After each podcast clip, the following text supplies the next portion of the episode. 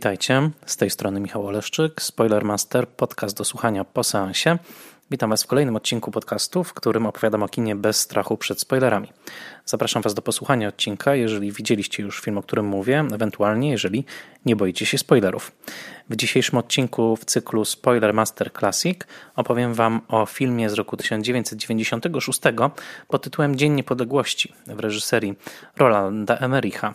Tak się składa, że premiera tego odcinka oryginalnie następuje 3 lipca roku 2020, a zatem tuż przed Świętem Niepodległości w Stanach Zjednoczonych, a zatem ci, którzy słuchają go premierowo, słuchają go dokładnie w czasie, kiedy Amerykanie świętują Independence Day.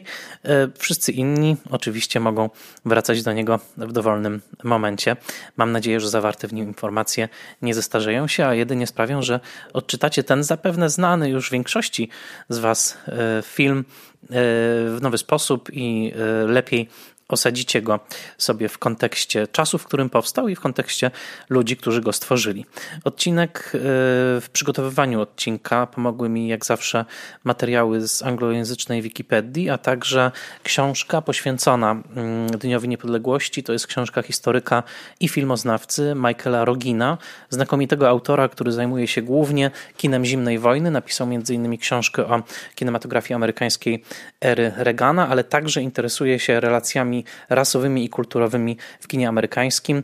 Jest między innymi autorem książki o relacjach pomiędzy społecznością żydowską a e, społecznością afroamerykańską w amerykańskim e, kinie, także znakomitej. Michael Rogin. Bardzo polecam tego autora, który pisze w sposób nieprawdopodobnie e, zajmujący i sprawił, że ja także na Dzień Niepodległości spojrzałem trochę inaczej po lekturze jego książki.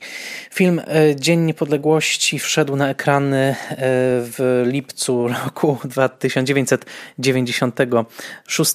No, nie dziwi ta lipcowa mm, premiera. Do Polski on trafił trochę później, ale był to film nakręcony już w takiej dojrzałej epoce amerykańskich blockbusterów. W pewnym sensie ucieleśnił wszystkie cechy amerykańskiego blockbustera, czyli takiego wysokobudżetowego filmu gatunkowego z elementami katastroficznymi, który jednocześnie wprowadzany jest na wielu ekranach świata z gigantyczną kampanią reklamową i oczywiście zarabia ogromne, ogromne pieniądze. E, w Dzień Niepodległości był filmem, który sprzedał się znakomicie, był hitem absolutnie na całym świecie. Kosztował około 75 milionów, zarobił ponad 800 milionów dolarów i był filmem, który e, najszybciej w historii, kiedy wchodził na ekrany, zarobił swoje e, pierwsze 100 milionów dolarów, dlatego że stało się to już w pierwszy weekend otwarcia. Pobił wszelkie rekordy, przez chwilę był najbardziej dochodowym filmem e, science fiction wszechczasów.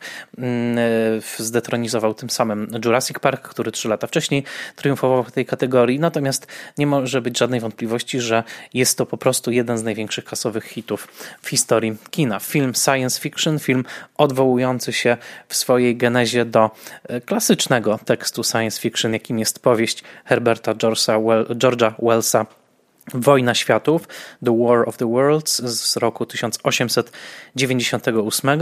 Wielkie hollywoodzkie widowisko, które obecnie jest już dosyć leciwe, dosyć przykurzone, no bo przecież minęło e, ćwierć wieku e, niemalże od e, premiery tego filmu, a zatem postanowiłem w Spoiler Master Classic przyjrzeć się, no właśnie, genezie tego filmu, tego co on znaczył wówczas, co znaczy dzisiaj, jak patrzyliśmy na niego w roku 1996 z rozdziawionymi gębami, chłonąc nieprawdopodobne efekty specjalne i wielką światową rozwałkę. A jak odbieramy go dzisiaj, po 11 września, ale także po wielu innych kataklizmach, które sprawiają, że ta radosna wizja wielkiego zniszczenia odpartego przez amerykański patriotyzm i kosmopolityzm może nam się wydawać dzisiaj co najmniej pocieszna. Ale nie wybiegajmy myślą w przód. E, chcę Wam odpowiedzieć przede wszystkim o tym, skąd ten film się wziął. Pod względem literackim, pod względem konceptu, jest to oczywiście e, powrót do jednego z tekstów science fiction, który okazał się niebywale płodny w roku e, w wieku XX, między innymi za sprawą słynnej radiowej adaptacji Orsona Wellesa nie mylić z autorem pierwowzoru, czyli Herbertem George'em Wellsem. Mianowicie Wojna Światów. I pozwolicie, że przytoczę pierwsze słowa tej powieści, e, wydanej w Polsce bardzo szybko, niemalże tuż po jej e, brytyjskiej edycji. Ja akurat przytoczę ten pierwszy akapit w tłumaczeniu Lesława Halińskiego. Powieść Wellsa zaczyna się tak. W ostatnich latach XIX stulecia nikt zgoła nie uwierzyłby, że świat nasz stanowi przedmiot bacznej obserwacji dla istot rozumniejszych niż człowiek, a przy tym równie jak on śmiertelnych. Nigdy nie dałby wiary, nikt nie dałby wiary, że ludzie zajęci mnogością spraw wszelakich śledzeni są i badani na podobieństwo krótkowiecznych stworzeń, które roją się i mnożą w kropelce wody pod mikroskopem. Przedstawiciele rasy człowieczej bezmiernie z, samych, z siebie samych radzi, przemierzali glob cały, pochłonięci rozmaitymi błahostkami, spokojni i pewni swej władzy nad materią. Niewykluczone, że drobne ustroje pod mikroskopem czynią podobnie. Nikt wie, wtedy nie brał w rachubę, że iż starsze od naszego świata mogą okazać się dla ludzkości niebezpieczne, a myśl o istnieniu życia w kosmosie odrzucano jako absurdalną bądź pozbawioną dostatecznej podstawy. Umysłowo, umysłowość ówczesna to zresztą zjawisko nader osobliwe. Wielu Ziemian wyobrażało sobie, że na Marsie mieszkają ludzie nam podobni, zapewne słabiej od nas rozwinięci, a tym samym gotowi przyjąć z otwartymi ramionami posłaną tam misję. Tymczasem w kosmicznych przestworzach umysły, które w stosunku do naszych są niczym nasze w odniesieniu do bezrozumnych zwierząt, intelekty rozległe, chłodne i nieczułe, lustrowały naszą planetę zawistnym wzrokiem, snując powoli, acz z żelazną konsekwencją plany w nas wymierzone. Z początkiem XX stulecia przyszło nam zatem srodze się rozczarować. Tak zaczyna się powieść Wellsa i e, od skróconej wersji tego akapitu zaczyna się także e, słynna adaptacja filmowa tej powieści, mianowicie wersja wyprodukowana przez George'a Pala w roku 1953, e, słynna ze swoich bardzo nowatorskich efektów specjalnych i do dzisiaj dobra jako takie widowisko science fiction z lat 50., widowisko klasy A, nie klasy B. Od tych słów y, przeczytanych z zakadru zaczyna się tamta adaptacja, i w największym skrócie jest to także streszczenie pomysłu na Dzień Niepodległości. Herbert George Wells, który był między innymi zafascynowany pismami Darwina i spoglądał na ludzkość właśnie w taki sposób bardzo biologiczny, analityczny, jako na pewien właśnie zbiór bytów E, e, zwierzęcych, tak naprawdę, które myślą o sobie w sposób bardzo zadufany i bardzo pewny siebie, a tak naprawdę są poddane wszelkim prawom natury i nie są pod żadnym względem z tych e, praw wyłączone. Otóż Herbert George Wells przyglądał się cywilizacji późnego XIX wieku z ogromną dozą niepokoju, który wyraził w wielu mm, dziełach, e, na przykład w, w Wehikule Czasu, w którym e, to przewidział podziały klasowe, które mm, będą determinowały dwudziestowieczne rozmaite niepokoje i kataklizmy. Powieści Wellsa jest oczywiście wiele, natomiast z punktu widzenia naszego i z punktu widzenia tego, w jaki sposób pomysł Wellsa został bardzo wiernie zaadaptowany w Dniu Niepodległości, pamiętajmy tyle, że ów brytyjski autor przyglądał się społeczeństwu brytyjskiemu swojemu czas, swojego czasu, był wobec niego niesłychanie krytyczny, także dlatego, że nie był osobą zamożną i bardzo trudno mu było wykuwać sobie finansową niezależność i zajęło mu to bardzo wiele lat, doświadczył w swoim życiu także biedy i mm, wielu komentatorów zwraca uwagę na to, że jego niebywała szczegółowość w opisie zniszczenia, jakie z rąk Marsjan spotyka Ziemię w mm, Wojnie Światów, ma w sobie pewien posmak zemsty na świecie materialnym, na świecie społecznym brytyjskim. To znaczy, Wells z ogromną dokładnością opisuje malutkie miejscowości, świetnie mu znane miejscowości brytyjskie i pokazuje, w jaki sposób spotyka je ta marsjańska apokalipsa i pokazuje, no, jak świat płonie, jak e, płoną e, e, relacje społeczne, klasowe, rodzinne. Jednocześnie nadaje swojej powieści strukturę mityczną, taką odysejską, dlatego że bohater główny tej powieści przez całą właściwie akcję szuka swojej żony, która w tej marsjańskiej apokalipsie gdzieś zaginęła i my poszukujemy jej razem z nim, a zatem jest też taki tutaj wątek osobisty, niemal melodramatyczny. No i ta powieść, w której Marsjanie dokonują tak spektakularnego, tak spektakularnej dominacji ziemi oczywiście była czytana w kluczu kolonialnym, ponieważ to kultura brytyjska dokonywała równie spektakularnych podbojów innych kultur z pełnym przekonaniem, że ma do tego prawo i że kultury te niższe zasługują co najwyżej na wchłonięcie przez kulturę brytyjską, więc Wojny Światów czytano także w tym kluczu właśnie komentarza kolonialnego. Dodam, że Mars, Mars sam w sobie, o czym zresztą narrator powieści przypomina, jest symbolem wojny, prawda? Ta planeta czerwona została mm, właśnie nazwana od Boga, e, Boga wojny, więc to też nie jest przypadek. Ta powieść jest taką mm, medytacją na temat wojny, na temat obronności, na temat suwerenności, na temat e, stosunków siły i przemocy.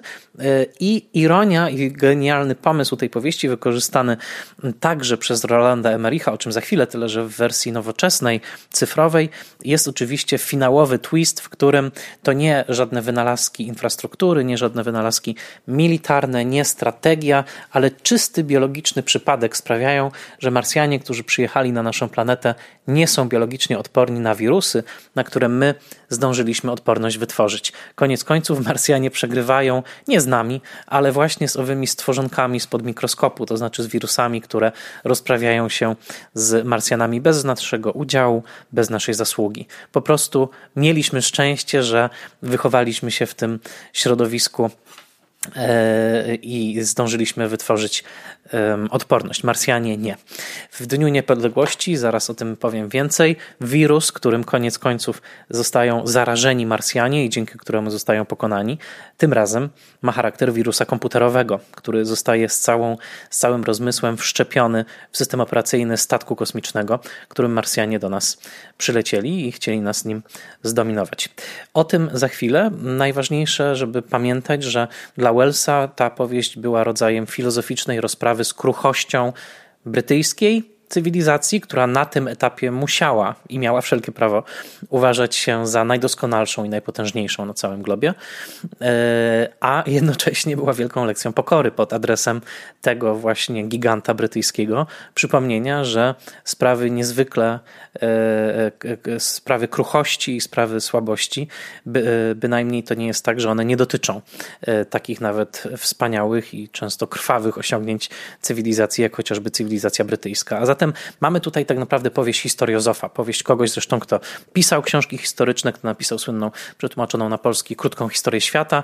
No, kwestie geopolityki, filozofii historii, postrzegania długiego trwania ludzkich dziejów, nie tylko tej perspektywy teraz, tu, tak, co jest dla nas ważne teraz, tylko próby wpisania tego w taki bardzo długi łańcuch e, człowieczych zmagań i przede wszystkim e, politycznych transformacji świata, to była domena Wellsa i w tej powieści absolutnie okruch tego jest. Czy równie głęboki namysł towarzyszył Rolandowi Emerichowi i scenarzyście, współscenarzyście Dinowi Devlinowi przy pracy nad Dniem Niepodległości? Śmiem wątpić. Nie są to myśliciele tak głębocy jak Herbert George Wells. Mm, reprezentują też spotkanie interkulturowe, dlatego że Dean Devlin jest, pochodzi z rodziny nowojorskich Żydów. Roland Emmerich jest Niemcem, który przyjechał do Hollywood i podbił, chciałoby się powiedzieć, Hollywood troszeczkę jak Friedrich Wilhelm Murnau, bohater naszych odcinków poprzednich, w którym opowiadałem w trylogii murnałowskiej o e, tym niezwykłym niemieckim twórcy, e, który swoją drogą także w Stanach, podobnie jak Emmerich, znalazł e, rodzaj prywatnej utopii i odnalazł także wolność jako osoba homoseksualna, ponieważ Roland Emmerich także jest gejem i także akurat no, Murnau tego nie robił, ale Emmerich działa niezwykle aktywnie na polu praw społeczności LGBT. Także podobieństwo pomiędzy Murnałem i pomiędzy Rolandem Emerichem być może wskazywać na niebywałą kulturową siłę i solidność niemieckiego mieszczaństwa, bo obydwaj się wywodzą dokładnie właśnie z tej klasy. Roland Emmerich jest synem bardzo zamożnej, zamożnej rodziny. Jego ojciec założył i szefował e, bardzo długo firmie Solo Klein Motoren. To jest taka firma, która produkuje maszynerię ogrodową, e, maszyny ogrodnicze. E, Hans Emmerich, jego ojciec, był założycielem tej firmy. Do dzisiaj w Leroy Merlin i w innych Castoramach możecie zobaczyć kosiarki, traktorki ogrodowe właśnie firmy Solo. To jest ten koncern założony przez Americha mm, i pieniądze, fortuna w zasadzie zbita na tej międzynarodowej korporacji, która ma także swoją siedzibę w Stanach Zjednoczonych, sprawiła, że Roland i także jego siostra Ute, z którą założył firmę producencką dosyć, e, dosyć wcześnie, e, bo już w latach 80., e, to jest taki dowód na to, że mm, no właśnie to, to ma znaczenie, gdzie się rodzimy i jak nas się wychowuje. Ute Emerich i firma jej brata Rolanda Centropolis Film Productions, potem zmieniona na Centropolis Entertainment, stanie się także bardzo potężnym e, podmiotem i istotnym jednak faktem jest, że ojciec Emericha bardzo szczodrze finansował podróże syna po świecie, jego różne artystyczne hobby. Roland wychowywał się, można powiedzieć, pod takim właśnie kloszem przywileju, ale także, tak jak mówię, tradycji mieszczańskich niemieckich, które mm, zobowiązały go niejako do e, także wytężonej pracy w tym przypadku artystycznej i e, on e, kształcił się w szkole filmowej w Monachium i już tam, w Monachium, można było dostrzec jego ogromne ambicje. Pod koniec tej szkoły, w roku 1984, mm, e, e, Roland Emmerich nakręcił film pod tytułem Zasada Arki Noego, The Noah's Ark Principle. To był najdłuższy i najdroższy film dyplomowy w historii e, szkoły filmowej w Monachium i od razu film, który był mm, w gatunku science fiction z dużą ilością efektów specjalnych i także film, który był dystrybuowany głównie na wideo, także w samych Stanach Zjednoczonych i w zasadzie tym pierwszym filmem on już zaanonsował, że jego ambicją będzie kręcenie filmów hollywoodzkich, filmów mm, w dużej skali. Dodajmy, że mniej więcej w tym samym czasie e, innemu Niemcowi, to znaczy Wolfgangowi Petersenowi, udał się tego rodzaju transfer właśnie do kina hollywoodzkiego, tak jak mówię, tak jak wcześniej Murnałowi chociażby, e, e, kiedy to jego film pod tytułem Łódź, Das Boot odniósł ogromny sukces, niejako bijąc Amerykanów na ich własnym polu, to znaczy na polu wielkiego widowiska wojennego. Roland Emmerich, tak jak jako się rzekło, w roku 1984 zadebiutował i później nakręcił kolejne filmy jeszcze w Niemczech. Po czym zadebiutował filmem amerykańskim, napisanym wedle scenariusza Dina Devlina, który pojawił się e, wcześniej jako aktor w filmie Księżyc 44, mianowicie film Uniwersalny Żołnierz. To jest film z roku 1992 z takim delikatnym elementem, powiedzielibyśmy, cyberpunkowym, pokazującym no właśnie żołnierzy, których ciała są niejako tuningowane pod kątem skuteczniejszego uprawiania wojny. I ta współpraca e, scenariopisarska i reżyserska pomiędzy Deanem Devlinem a Rolandem Emerichem no, okazała się brzemienna w skutki, dlatego że to tej współpracy zawdzięczamy Dzień Niepodległości. Zanim jednak powstał Dzień Niepodległości, Devlin i Emmerich firmowali inny film science fiction, Gwiezdne Wrota z roku 1994 i to właśnie sukces tego filmu sprawił, że wytwórnia 20th Century Fox zaufała dwójce nadal, przypomnę, młodych ludzi, ponieważ w momencie pracy nad e, Dniem Niepodległości Emerich miał 30 lat, a pracy nad Gwiezdnymi Wrotami miał lat zaledwie 29. Sukces Gwiezdnych Wrót sprawił, że pieniądze na Dzień Niepodległości zostały wyłożone, a przypomnę, były to pieniądze niemałe 85 milionów dolarów. Sam Emerich i Devlin opowiadają o narodzinach pomysłu na Dzień Niepodległości jako właśnie narodzinach e, takiego konceptu w trakcie konferencji prasowej dotyczącej Gwiezdnych Wrót, kiedy to jeden z dziennikarzy zapytał ich o to, czy są fanami science fiction i czy wierzą w życie e, pozaziemskie.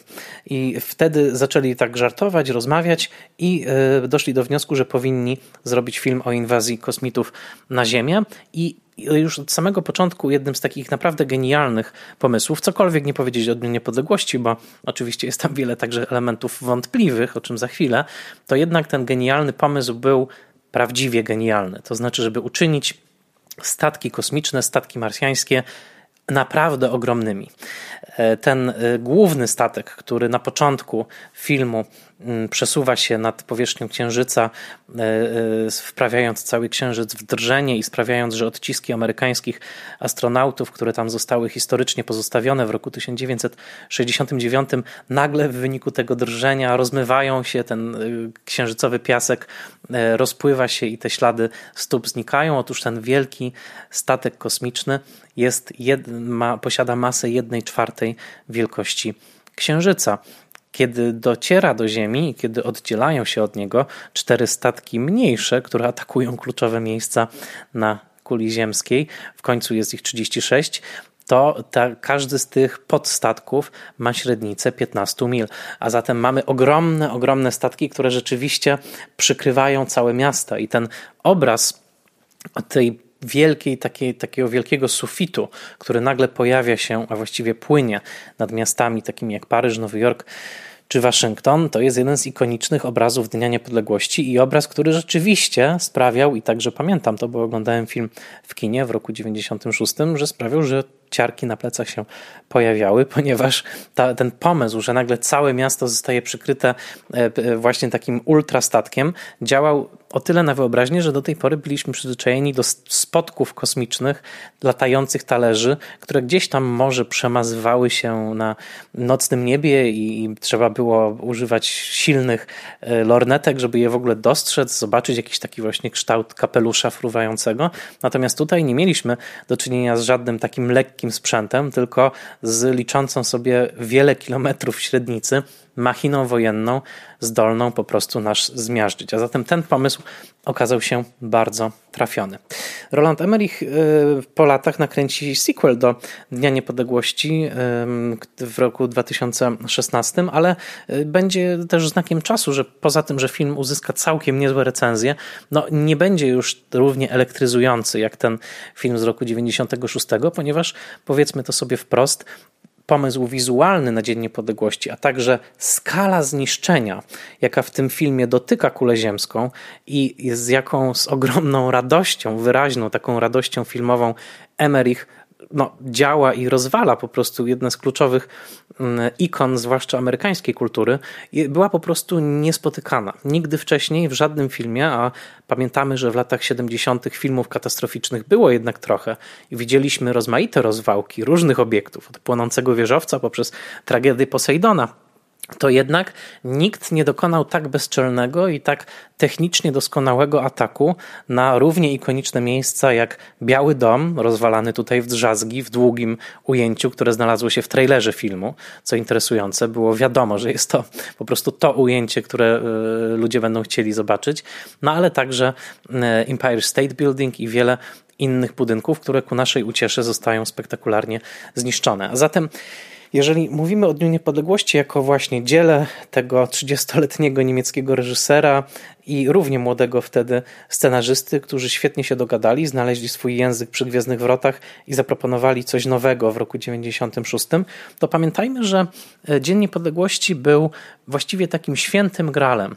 To znaczy filmem, który idealnie łączył to, co nowe, zwłaszcza niebywale wyrafinowane efekty specjalne i ową skalę zniszczenia, do tej pory niespotykaną, z tym, co stare, z tym, co nostalgiczne, ponieważ już wówczas wielu krytyków wskazywało na to, że pod względem konstrukcyjnym, pod względem postaci, mamy przede wszystkim w Dniu Niepodległości do czynienia z, z bardzo starymi konwencjami kina amerykańskiego, przede wszystkim kina e, II wojny światowej. Tych wszystkich opowieści o oddziałach, tak, e, takich właśnie złożonych zazwyczaj z e, mężczyzn różnych ras, różnych kultur, którzy na potrzeby działania wojennego, jakiejś wspólnej akcji zapominają o różnicach i jednoczą się w patriotycznych wysiłku. To takim typowym przykładem tego, być może najlepszym, jest film pod tytułem Batan Teja Garneta z roku 1900 43 i takim właśnie batanem, tyle że e, zupdate'owanym, uaktualnionym do e, rzeczywistości pozimnowojennej, o czym za chwilę także troszkę więcej, jest Dzień Niepodległości. Więc to jest jedna nostalgiczna tradycja, z którą Dzień Niepodległości flirtuje. A druga tradycja, z którą bardzo wyraźnie on flirtuje i e, Roland Emmerich sam mówił o tym, że chciał nakręcić właśnie film w tym stylu, to jest kino katastroficzne lat 70 i przede wszystkim dzieła zebrane producenta katastroficznych szmir, które kocham i które często odnosiły wielki sukces komercyjny, a czasem nawet zahaczały o artystyczny, chociaż wszyscy wiedzieli, że to jest kino raczej śmieciowe. To jest oczywiście dzieła zebrane Irwina Allena, producenta takich filmów jak chociażby Płonący Wieżowiec. I te filmy, właściwie moda na nie zaczyna się na dobre od portu lotniczego, na pierwszej części nakręconej w roku 1970. Te filmy zawsze miały podobną strukturę, to znaczy najpierw przez pierwszą godzinę poznawaliśmy bardzo wiele postaci, e, nieznających się zazwyczaj albo pozostających w jakichś bardzo dalekich relacjach, ewentualnie jakoś tam te wątki zahaczały o siebie, po czym w drugiej godzinie wszystkie te osoby były zebrane w miejscu katastrofy i obserwowaliśmy już powolne tworzenie się wspólnoty z tych rozrzuconych paciorków. Tak nagle się okazało, że zazwyczaj oczywiście w takim duchu baśni, pewnej bajki e, wywiedzionej jeszcze ze średniowiecza, to znaczy, że e, osoba, która e, w stanie pokoju i w stanie bezpieczeństwa posiada większość władzy, w stanie klęski żywiołowej, kryzysu, katastrofy będzie potrzebowała pomocy tego, kto stoi na drabinie społecznej niżej. To jest takie, można powiedzieć, bachtinowskie odwrócenie e, z góry do dołu, góra, e, dół na górę, e, które w tych filmach zawsze się ujawniało i bardzo istotne właśnie było tam, że ci, którzy no, puszyli się, można powiedzieć, w stanie bezpieczeństwa i byli bezduszni, byli przedstawicielami takiej kapitalistycznej, zimnej krwi, nieczułej na społeczne podziały, działy, w sytuacji katastrofy absolutnie doznawali upokorzenia i mogli liczyć tylko i wyłącznie na rękę wyciągniętą przez tych ze społecznych dołów. Takie zazwyczaj były te opowieści i tutaj, tak jak mówię, ich idealnym wcieleniem, chociaż mieliśmy do czynienia z różnymi katastrofami w tych filmach, były właśnie filmy Alena, mm, Irwina Alena, mm, dodam e, tutaj też słynny film Rój, polecam The Swarm e, i zazwyczaj wskazuje się właśnie na Płonący Wieżowiec z roku 1974 jako na taki mm, idealne wcielenie tego kina, które dosyć szybko się zestarzało. Właściwie w latach 80. ten model już nie wraca, zwłaszcza po tym katastrofalnym i katastroficznym jednocześnie filmie, jakim było Alenowskie When Time Run Out, kiedy czas się skończył z roku 1980 i nagle właśnie w 1996 roku Roland Emmerich w sposób, jak zauważył Jim Hoberman, niemalże kampowy, taki bardzo samoświadomy, przywołuje ten sam schemat i przywołuje schemat tego kina katastroficznego i rzeczywiście pierwsze 50 minut Dnia Niepodległości to jest właśnie poznawanie rozmaitych bohaterów, jest ich tutaj sporo.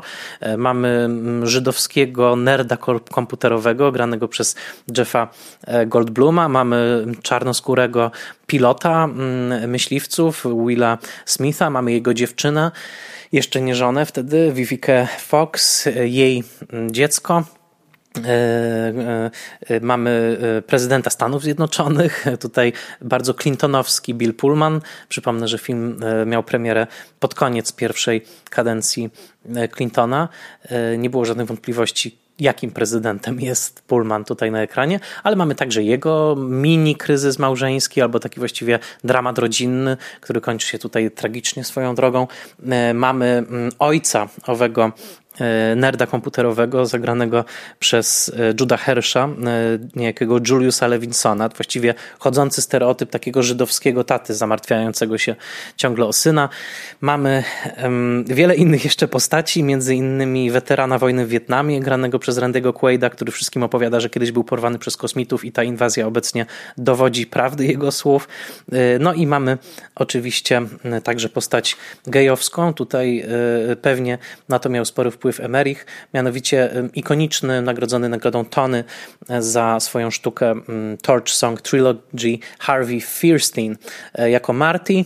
E, Fierstein, który na tamtym etapie w latach 90. kilkakrotnie wystąpił w takich właśnie rolach stereotypowych gejów drugiego planu, z takim bardzo charakterystycznym głosem, przypominającym tarcie dwóch kawałków papiera, papieru ściernego o siebie. Fierstein też tutaj się pojawia, więc mamy taką no, amerykańską zbieraninę, tak? Nie wymieniłem oczywiście wszystkich, y, która przez pierwszy film wątki delikatnie biegną obok siebie, w każdym jest jakiś dramat prywatny, mm, a to właśnie małżeństwo owego komputerowego nerda i e, programisty Davida Levinsona się rozpadło, a to jego żona, akurat tak się składa, e, Constance, mm, grana przez Margaret Collin, jest doradcą mm, e, prezydenta, czyli właśnie Thomasa Whitmora, granego przez Billa Pullmana. Tak powolutku, powolutku te wątki się zbiegają, aż w końcu dochodzi do wielkiej katastrofy i potem do konfrontacji i potem do kluczowej współpracy, w której, co istotne i o czym zaraz też powiemy, Najważniejsza okazuje się współpraca bohatera granego przez Goldbluma, czyli właśnie Davida Levinsona i kapitana Stevena Hillera granego przez Willa Smitha. To ich porozumienie de facto ocali wszystkich na końcu. Po drodze okażą się różne interesujące rzeczy, między innymi, co jest częścią e, wagi, jaką ten film przywiązuje do teorii spiskowych, a w zasadzie w jaki sposób je potwierdza, okaże się między innymi, że rząd amerykański przez lata ukrywał prawdę o odnalezionych śladach życia pozaziemskiego, ukrywał ją przed obywatelami. Ta wiedza zostaje uruchomiona dopiero po faktycznej inwazji Marsjan. Zanim przejdę do przeczytania tego filmu właśnie takim kluczem politycznym, chciałbym zauważyć coś, od czego w zasadzie zaczyna swoją książkę e, Michael Rogin. Mianowicie, że jest to bardzo nietypowy przykład filmu, który w momencie swojej premiery otrzymał taką oficjalną rekomendację obydwu e, szykujących się kandydatów do kolejnych wyborów prezydenckich. Tak jak wspomniałem, e, pierwsza kadencja Clintona się wówczas kończyła, a już nominowanym, oficjalnym nominowanym partii republikańskiej był Bob Dole. I tak się złożyło, że obydwaj obejrzeli ten film. Właściwie no, dla Clintona urządzono pokaz w Białym Domu. Tak? Ta tradycja e, pokazów w Białym Domu dla prezydenta ciągnie się od e, Narodzin Narodu w roku 1915, kiedy to taki pokaz był zorganizowany dla prezydenta Woodrow Wilsona. Więc e, Bill Clinton obejrzał film ze swoją rodziną, powiedział, że jest znakomity. Bob Dole już po premierze obejrzał film i powiedział, że jest świetny i że pokazuje siłę Ameryki, pokazuje właśnie patriotyzm, różnorodność i ducha walki.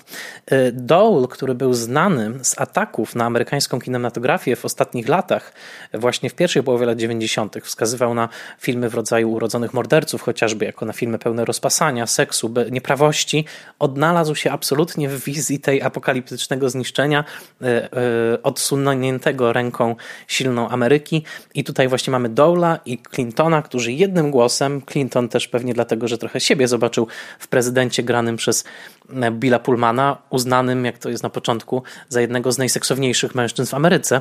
Być może także dlatego, ale pochwalił film i powiedział, że absolutnie to jest film, który należy zobaczyć. A zatem mamy film, który zjednoczył Amerykę, tą republikańską, tą demokratyczną i w połowie lat 90 cały świat i Ameryka na czele oglądali oczywiście w lipcu, ponieważ film miał premierę 2 lipca, a 4 lipca szaleństwo y, jego dystrybucji okazało się już w pełni zrealizowane. Amerykanie z wielkim ukontentowaniem obserwowali tą wizję, w której y, właśnie mm, grupka sojusznicza e, ludzi, którzy zazwyczaj jakoś tam poruszają się innymi ścieżkami w amerykańskim społeczeństwie. E, krótko mówiąc, kopie marsjański tyłek. Tak? Jest słynna scena w tym filmie, kiedy Marsjanin wychyla swoją głowę ze statku, a Will Smith wymierza potężny, potężny cios pięścią i mówi to jest to, co ja nazywam bliskim spotkaniem trzeciego stopnia. Tutaj oczywiście ukłon dla Spielberga, nie jedyny.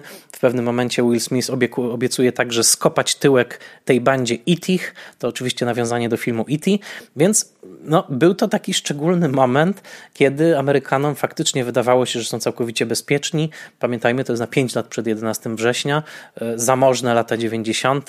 Wydaje się, że historia się skończyła, Pax Americana króluje, prawda? Nic tylko konsumować i produkować kompensacyjne fantazje o wszechświatowej wojnie, które zastępują trochę brak wojny faktycznej i które jednocześnie rekompensują rozmaite przegrane amerykańskie na czele z przegraną w Wietnamie. Nie jest przypadkiem, że e, Dwie kluczowe postaci w tym filmie to postaci weteranów. Randy Quaid jest weteranem wojny w Wietnamie. Nieco pogardzanym, być może trochę szalonym. Bill Pullman, jako prezydent Whitmore, co jest powiedziane wprost, jest weteranem wojny w Zatoce Perskiej, przecież niedawnej, który jest oskarżany na, na samym początku filmu, że stał się za miękki, że wygrał e, wstęp do Białego Domu e, jako ostry wojownik, a obecnie jest traktowany jako mięczak, wimp, tam pada to słowo. Więc mamy dwóch weteranów, którzy w obliczu zagrożenia wszechświatowego muszą zjednoczyć siły. Weteran z Wietnamu, weteran z Zatoki Perskiej, a także trzeci wojskowy, to znaczy kapitan Steven Hiller, czyli właśnie Will Smith, który jest pilotem i który nawet jest tutaj taki ciekawy e, wątek. On jako pilot myśliwca boi się, że jego związek ze stripteaserką, czyli z kobietą, która jest jakoś przez tą patriarchalną kulturę e, poniżana, może narazić jego karierę wojskową. To także interesujący wątek. A zatem mamy tak naprawdę film, który, i to pięknie opisuje Michael Rogin, celebruje dwie najważniejsze amerykańskie fantazje. To znaczy fantazję kina jako spektaklu i fantazję zwycięskiej armii amerykańskiej. Film, który leczy traumy właśnie po przegranym Wietnamie, po zimnej wojnie też, która e, bardzo dużo kosztowała, może nie tyle militarnie, ale na pewno i finansowo, i duchowo Stany Zjednoczone.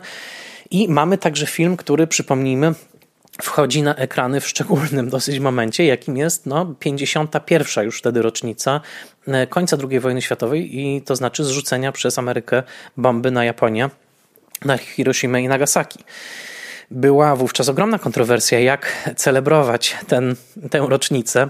No bo tak, z jednej strony 50 lat od końca wojny, z drugiej strony 50 lat od aktu, który uważany był za w momencie podjęcia decyzji e, przez Trumana za taki mocny akt na koniec wojny, który jednym cięciem, jakkolwiek brutalnym, jakkolwiek katastrofalnym, straszliwym, zakończył drugą wojnę, no 50 lat później, w roku 95, już były ogromne kontrowersje, w jaki sposób w ogóle mówić o tym wydarzeniu, które przecież było rodzajem Holokaustu.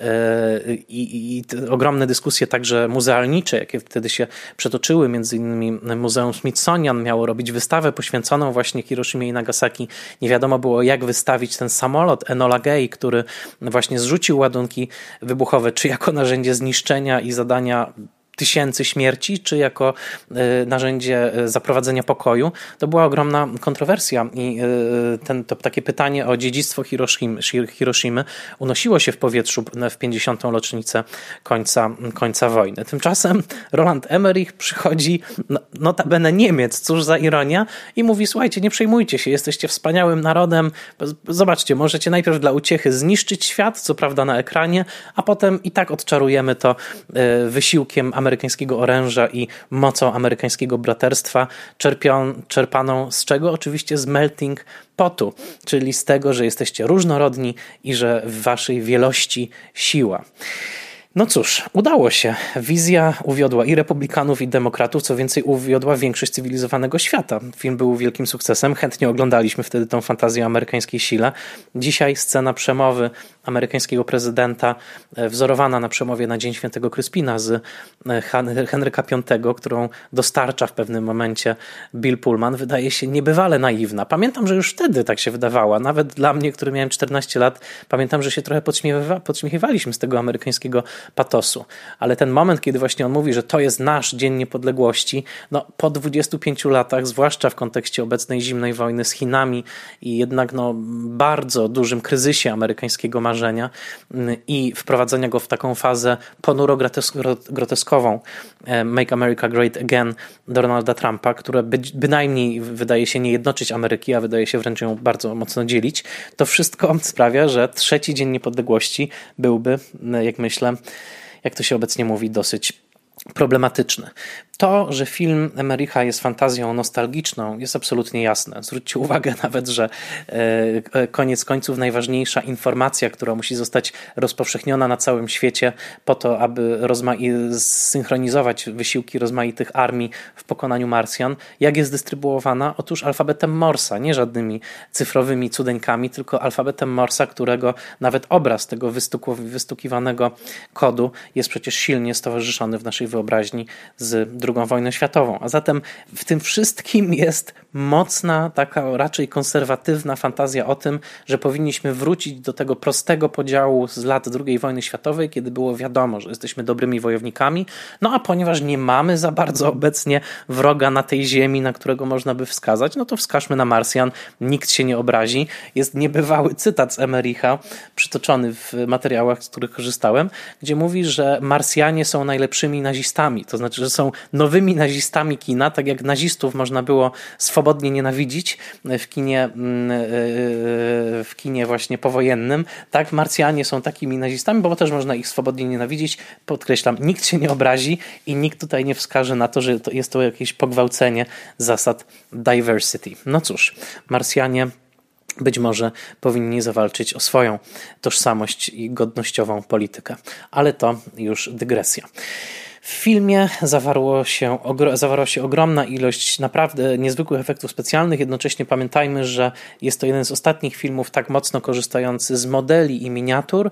Tutaj większość efektów miała tylko pewne cyfrowe wspomożenie, natomiast e, i Biały Dom, i większość tych ulic, które płoną, były zrealizowane za pomocą bardzo dużych, ale no jednak miniatur, które rzeczywiście wybuchały, które płonęły, które często były ustawione w, w pionie e, z kamerą umiejscowioną przy suficie, tak żeby ogień i płomień podążający od dołu do góry i pochłaniający właśnie ulicę w takiej fali ognia był jak najbardziej realistyczny i trzeba powiedzieć, oglądałem ten film na Blu-rayu, korzystałem też w zrobieniu notatek z zawartych tam dodatków, to wszystko nadal działa. Znakomicie widać fizyczność tych samochodów, które wylatują w powietrze i w pewnym momencie nawet e, jeden z nich e, wystrzeliwuje prosto w kamerę. To wszystko wygląda nadal bardzo, bardzo dobrze.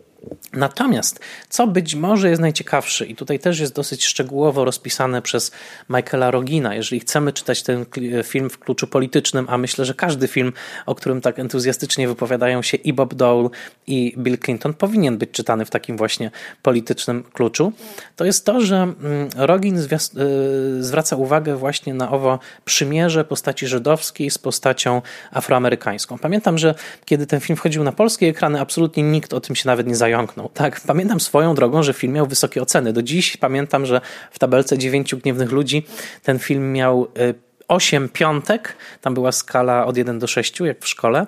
Miał 8 piątek i jedną szóstkę, szóstkę od świętej pamięci Oskara Sobańskiego, więc film zachwycił wszystkich. Wydawałoby się, że tak, Bob Dole pogodzony z Clintonem, naszych dziewięciu gniewnych, wszyscy pogodzeni, no wszystkim się film podobał. Co w nim jest takiego? Jedną z odpowiedzi, jaką daje Rogin, jest e, właśnie owo, mm, ów sojusz afroamerykańsko-żydowski pokazany w postaci Willa Smitha i e, Jeffa Goldbluma. I tutaj Roginowi o tyle można wierzyć, że napisał całą książkę właśnie na temat y, y, y, mm, relacji żydowsko-afroamerykańskich i takich kulturowych przesunięć, jakie w XX wieku w przemyśle rozrywkowym się działy. No, I kultura żydowska, i kultura amerykańska są silnie reprezentowane w kulturze amerykańskiej. Muzyka bluesowa, jazz, soul to w zasadzie no, jedne z najpopularniejszych gatunków w historii Ameryki. Kultura żydowska też bardzo silna, głównie za pomocą pisarzy, reżyserów, Mm, ale także akademików. I tutaj co my wiemy, tak? Co my wiemy na temat tych relacji? Dlaczego w roku 96 to było takie mocne i pożądane, żeby widzieć właśnie silnego bohatera afroamerykańskiego, granego przez Willa Smitha i silnego post silną postać żydowskiego mężczyzny, właśnie Jeffa Goldbluma, jak zawiązują takie braterstwo krwi niemalże, chciałoby się powiedzieć. Otóż jak pisze Rogin, i też to są inne jeszcze źródła, które zgłębiałem w trakcie przygotowywania się, o czym my zupełnie nie myślimy. Nawet nie, nie, ta, ta, kwestia jakoś nie postaje nam na, na, co dzień w głowie, kiedy mówimy o relacjach kulturowych w Stanach Zjednoczonych. Re, relacje społeczności mm, afroamerykańskiej i żydowskiej są niesłychanie skomplikowane i y, są, są tam i złote karty współpracy w, zakresu, w zakresie pra, walki o prawa obywatelskie, ale są tam też E, karty niechlubne i do dzisiaj nasączone niechęcią obydwu stron do siebie, e, bo mm, E, jest ogromna ilość i uprzedzeń, ale także historycznie uwarunkowanych animozji, które wcale nie jest tak łatwo pomiędzy społecznością żydowską a społecznością afroamerykańską w Stanach załatać. Od e, stereotypu e, postaci Żyda jako bezlitosnego wyzyskiwacza z jednej strony, ale także jako właściciela kamienic, który pobiera od czarnoskórych większą, większy czynsz niż od białych, ten obraz pojawia się w pismach wielu czarnoskórych pisarzy, między innymi w pismach Jamesa Baldwina, który w jednej ze swoich książek opisywał właśnie ten, tę niechęć e, e, czarnoskórych lokatorów nowojorskich kamienic, ilekroć po czynsz przychodzili żydowscy e, właściciele. A zatem ten taki mm, stereotyp postaci Żyda chciwca był bardzo rozpowszechniony w, mm, wśród czarnej społeczności. Z drugiej strony Żydzi, myśląc o mm, Afroamerykanach, często z jednej strony identyfikowali się z walką o wyzwolenie społeczności czarnoskórych w Stanach Zjednoczonych z tą walką o prawa e, obywatelskie. Już wcześniej, bo w wieku XIX, nawet trochę wcześniej, pisano o niewolnikach jako o tych, którzy właściwie przechodzą drogę analogiczną do drogi Izraelitów, ponieważ Izraelici też byli przecież niewolnikami na ziemi egipskiej. I tutaj e, e, żydowscy myśliciele, działacze społeczni zachęcali wręcz do identyfikacji ze, ze społecznością czarnoskórą i też do aktywnego działania na rzecz praw obywatelskich w Stanach. To jest jedna część tej historii i doszło nawet do tego w połowie lat 60., że kiedy odbywały się intensywne kampanie na rzecz równości mm, wyborczej y, w południowych Stanach, to te bardzo burzliwe lata, y, dwóch mężczyzn, czyli Andrew Goodman i Michael Schwerner, właśnie żydowskich studentów w zasadzie z północy, którzy pojechali na południe, żeby pomagać organizować się czarnej społeczności, zostało przez białych rasistów z południa po prostu zamordowanych. I oni natychmiast oni natychmiast e, stali się e, takimi, można powiedzieć, męczennikami za, za sprawę i niejako no, dowodem właśnie tego, jak bardzo społeczność żydowska działa na rzecz społeczności, społeczności mm, czarnoskórych. Jednocześnie, co bardzo jest i skomplikowane, i ciekawe, dla wielu czarnych mm, ta chęć mm, żydowskich intelektualistów, żeby postrzegać samych siebie właśnie jako orędowników dobrej sprawy, często sprawiała, że wielu czarnoskórych komentatorów i intelektualistów mówiła, że y, Żydzi objawiają za dużą chęć do właśnie takiej identyfikacji. To znaczy, że niejako w całej tej opowieści, w tej narracji o dochodzeniu czarnych do praw obywatelskich przypisują sobie za wielkie zasługi. I że cierpienie społeczności afroamerykańskiej zostaje niejako zawłaszczone w porządku symbolicznym oczywiście, właśnie przez tą narrację, w której to żydowscy liberałowie, y, licznie bardzo rzeczywiście działający na rzecz praw czarnych, y, są tymi, którzy pomagają niezbornym czarnym, tak? którzy nie potrafią się sami niejako zorganizować. To jest taki spór tożsamościowy, bardzo delikatny i bardzo trudny, o którym też chciałbym się dowiedzieć więcej. Natomiast rzeczywiście jest tak, że w latach 80. dochodziło do bardzo już jawnych polemik, e, wzajemnych oskarżeń, czy to o antysemityzm, czy o rasizm z jednej strony na drugą. Między innymi dlatego, że przez całe lata 70. te napięcia bardzo wzrastały z dwóch powodów. Po pierwsze, wówczas to wielu czarnych odkryło taką silną identyfikację z islamem, który no, z, z kolei był w mocnym konflikcie z judaizmem.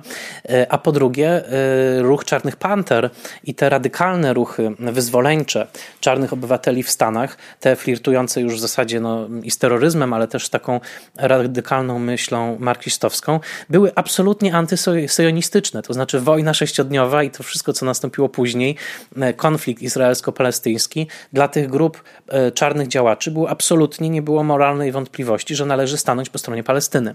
Więc tutaj z kolei ten oskarżenie o syjonizm, oskarżenie o to, że oto nowym opresorem staje się państwo Izrael, pojawiło się po stronie afroamerykańskiej, e, oczywiście nie całej, ale silnie także. A zatem mówimy o bardzo napiętych relacjach i w latach 80. i późnych, i później też w latach 90. pojawiały się takie rozmowy, które zresztą później wyszły jako książka dwójki autorów, Cornela, Cornela Westa i Michaela mm, Lernera. Mianowicie oni, Lerner był szefem jednego z najważniejszych takich intelektualnych pism społeczności żydowskiej Tikum. West był z kolei intelektualistą czarnoskórym i oni bardzo czasami tak otwarcie, ale też ze, znakomitą, ze znakomitym poszanowaniem dla siebie dyskutowali o tych trudnych relacjach pomiędzy amerykańskimi Żydami, amerykańskimi e, właśnie czarnoskórymi. E, no, powiem tak, nawet tożsamościowe spory w Polsce nie mają chyba takiej temperatury, jak niektóre wymiany, jakie wówczas nastąpiły pomiędzy Wester, Westem i Lernerem. I teraz, kiedy Dzień Niepodległości wszedł na ekrany w 1996 roku, krytyk, przyjaciel Pauline Kael swoją drogą, James Walcott, napisał wprost, że oto mamy na ekranie odpowiednik Lernera i odpowiednik Westa, którzy na ekranie dokonują tego bardzo potrzebowanego sojuszu, powiedzmy czarno-żydowskiego, e, który jest potrzebny w przestrzeni publicznej ze względu na to, że e, tak dużo jest napięć, że ta przyjaźń i to wzajemne docenienie siebie i odegranie takiej kluczowej roli w pokonaniu zewnętrznego zagrożenia pomiędzy właśnie Goldblumem, E, Jeffem Goldblumem mm, i Willem Smithem, obydwoma bardzo męskimi, stereotypowo wręcz silnymi mężczyznami. Tak? Obydwaj są świetnie zbudowani, bardzo przystojni, a jednocześnie obydwaj wyraźnie reprezentują typy etniczne, do których należą, e, że właśnie ta ich, e, że ta ich taka sztama, którą pokazują w tym filmie, że ona ma ogromne kulturowe znaczenie. Także James Walcott nazwał to wprost, że to jest po prostu Lerner i West, tyle że w wersji filmowej.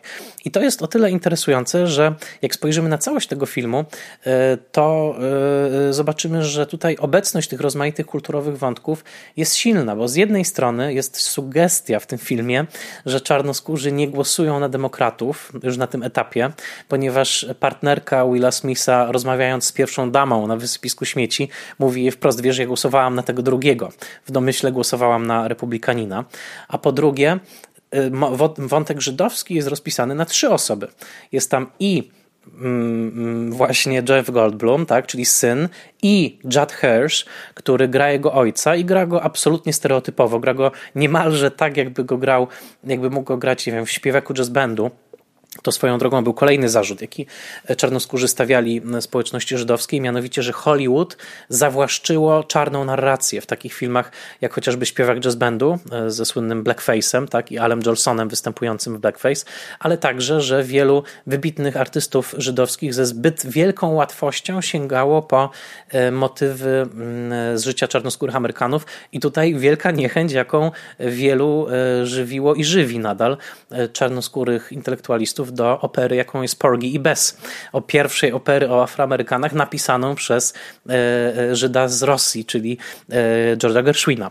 Nie mamy czasu, żeby wchodzić w te, w te wątki. Natomiast w tym Dniu Niepodległości mamy właśnie tego Juda Hersha, który w pewnym momencie wręcz intonuje żydowską modlitwę i, i właśnie w tym takim momencie największej grozy właśnie to ta modlitwa też dostarcza takiego poczucia bezpieczeństwa. Swoją drogą wtedy polska postać postać.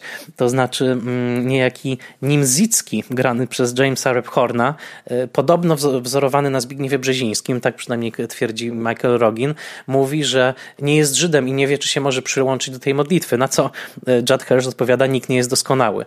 Postać Jeda Hirscha jest tak stereotypowa, że wręcz sam Judd Hirsch poprosił o jej przepisanie.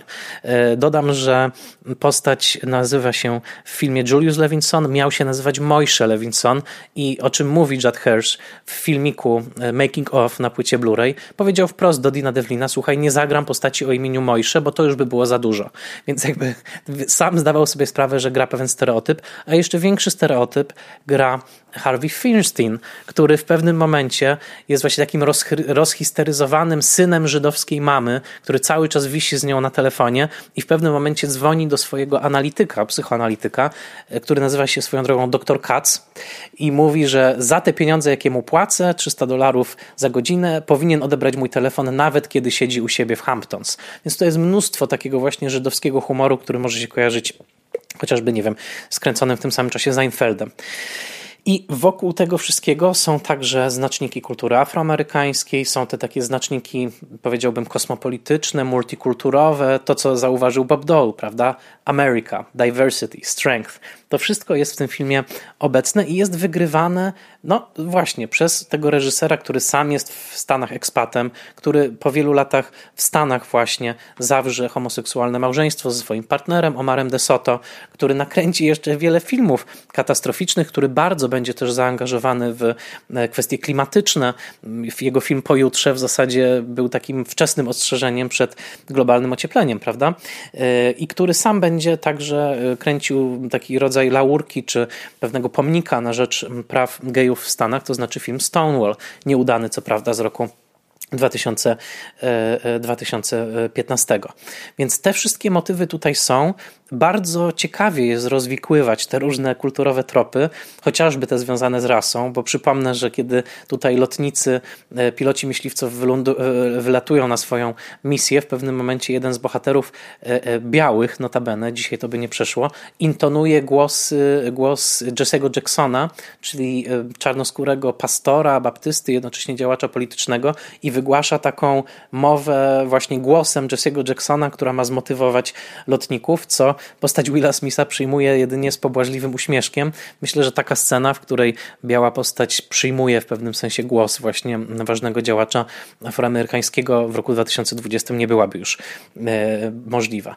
Innymi słowy, kiedy patrzymy na to wszystko z lotu ptaka, widzimy, że Dzień Niepodległości nie jest takim zupełnie prostym widowiskiem, o jakim wydawał nam się być w roku 1996. Przede wszystkim jest to film głęboko polityczny, który jest zrobiony przez ekspata w Stanach, Stanach, który tak naprawdę jest pewnym hołdem na część amerykańskiej różnorodności, amerykańskiej siły, jest absolutnie, można powiedzieć, szowinistyczny w tym sensie, że w, pod nieobecność światowego konfliktu wymyśla konflikt wszechświatowy po to tylko, żeby Amerykanie mogli skopać jakieś tyłki i najlepiej, jeżeli są to właśnie tyłki marsjańskie, bo wtedy każdy może się z tym zidentyfikować.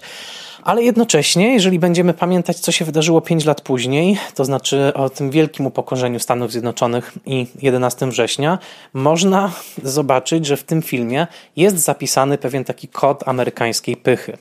E, na końcu, kiedy wszystkie ludy na ziemi, właściwie w sposób niemy, bo pozbawieni są języka, są po prostu taką wiwatującą tłuszczą, wylegają na zewnątrz i dziękują w taki bardzo prymitywny sposób Ameryce, która znowu uratowała świat, Trzeba sobie pomyśleć, czy zamachowcy 11 września no, nie widzieli tego filmu. Myślę, że mogli go widzieć i myślę, że zgrzytali zębami na ten widok właśnie amerykańskiego triumfalizmu, a napięcia polityczne już wtedy były bardzo duże. Dodam, że e, w Libanie film e, został ocenzurowany i między innymi wycięto scenę żydowskiej modlitwy, a film był nazywany nawet żydowską propagandą.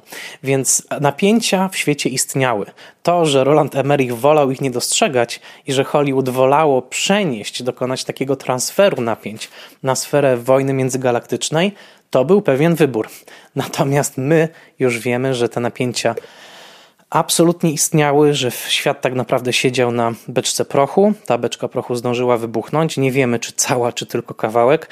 Na pewno jedno jest pewne, jeżeli będziecie pokazywać Dzień Niepodległości swoim dzieciom, opowiedzcie im o świecie, w którym ten film powstał, opowiedzcie o konfliktach, jakie wydawał się rozwiązywać, a przynajmniej uśmierzać, jak chociażby te napięcia właśnie e, rasowe w Stanach ale powiedzcie im też, w jakim momencie znajdujemy się dzisiaj i że no, nie ma tak prostych odpowiedzi na tym świecie, zwłaszcza w domenie polityki, jak ta odpowiedź, którą stara się dostarczyć Dzień Niepodległości.